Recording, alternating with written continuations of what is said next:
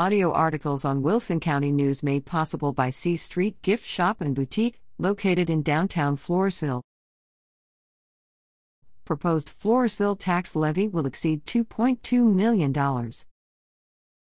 The City of Floresville has proposed its property tax rate for 2021, and citizens will have an opportunity to speak up about it at two public hearings.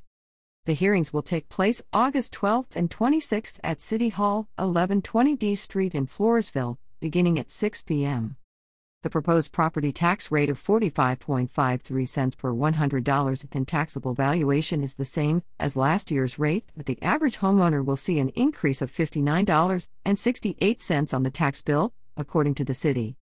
Even with the same property tax rate, the city anticipates its total tax levy to top $2.2 million an increase of more than 28% over last year's property tax levy. The city's proposed rate exceeds its no new revenue tax rate of 37.29 cents per $100 taxable valuation and the voter approval tax rate of 36.14 cents per $100 taxable valuation. The proposed rate does not exceed the de minimis rate of 46.01 cents per $100 taxable valuation. The de minimis rate is a new tax rate that applies to cities with fewer than 30,000 people.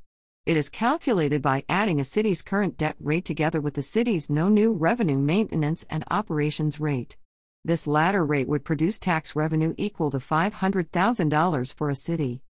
Floresville Finance Director Cynthia Sturm emphasized to the Wilson County News that the city of Floresville is not seeking the de minimis rate, but wants to keep the property tax rate the same as last year's.